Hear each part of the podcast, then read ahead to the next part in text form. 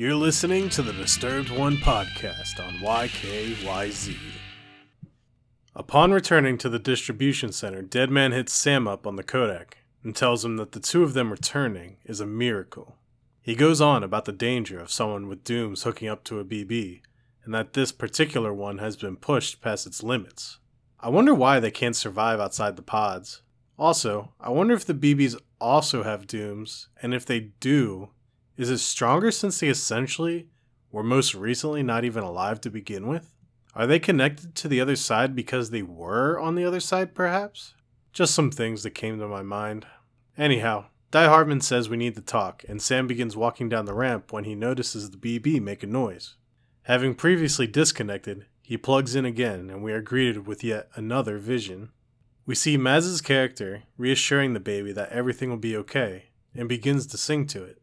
It seems that something tragic happened to him. I'm sure we'll find out in due time, of course.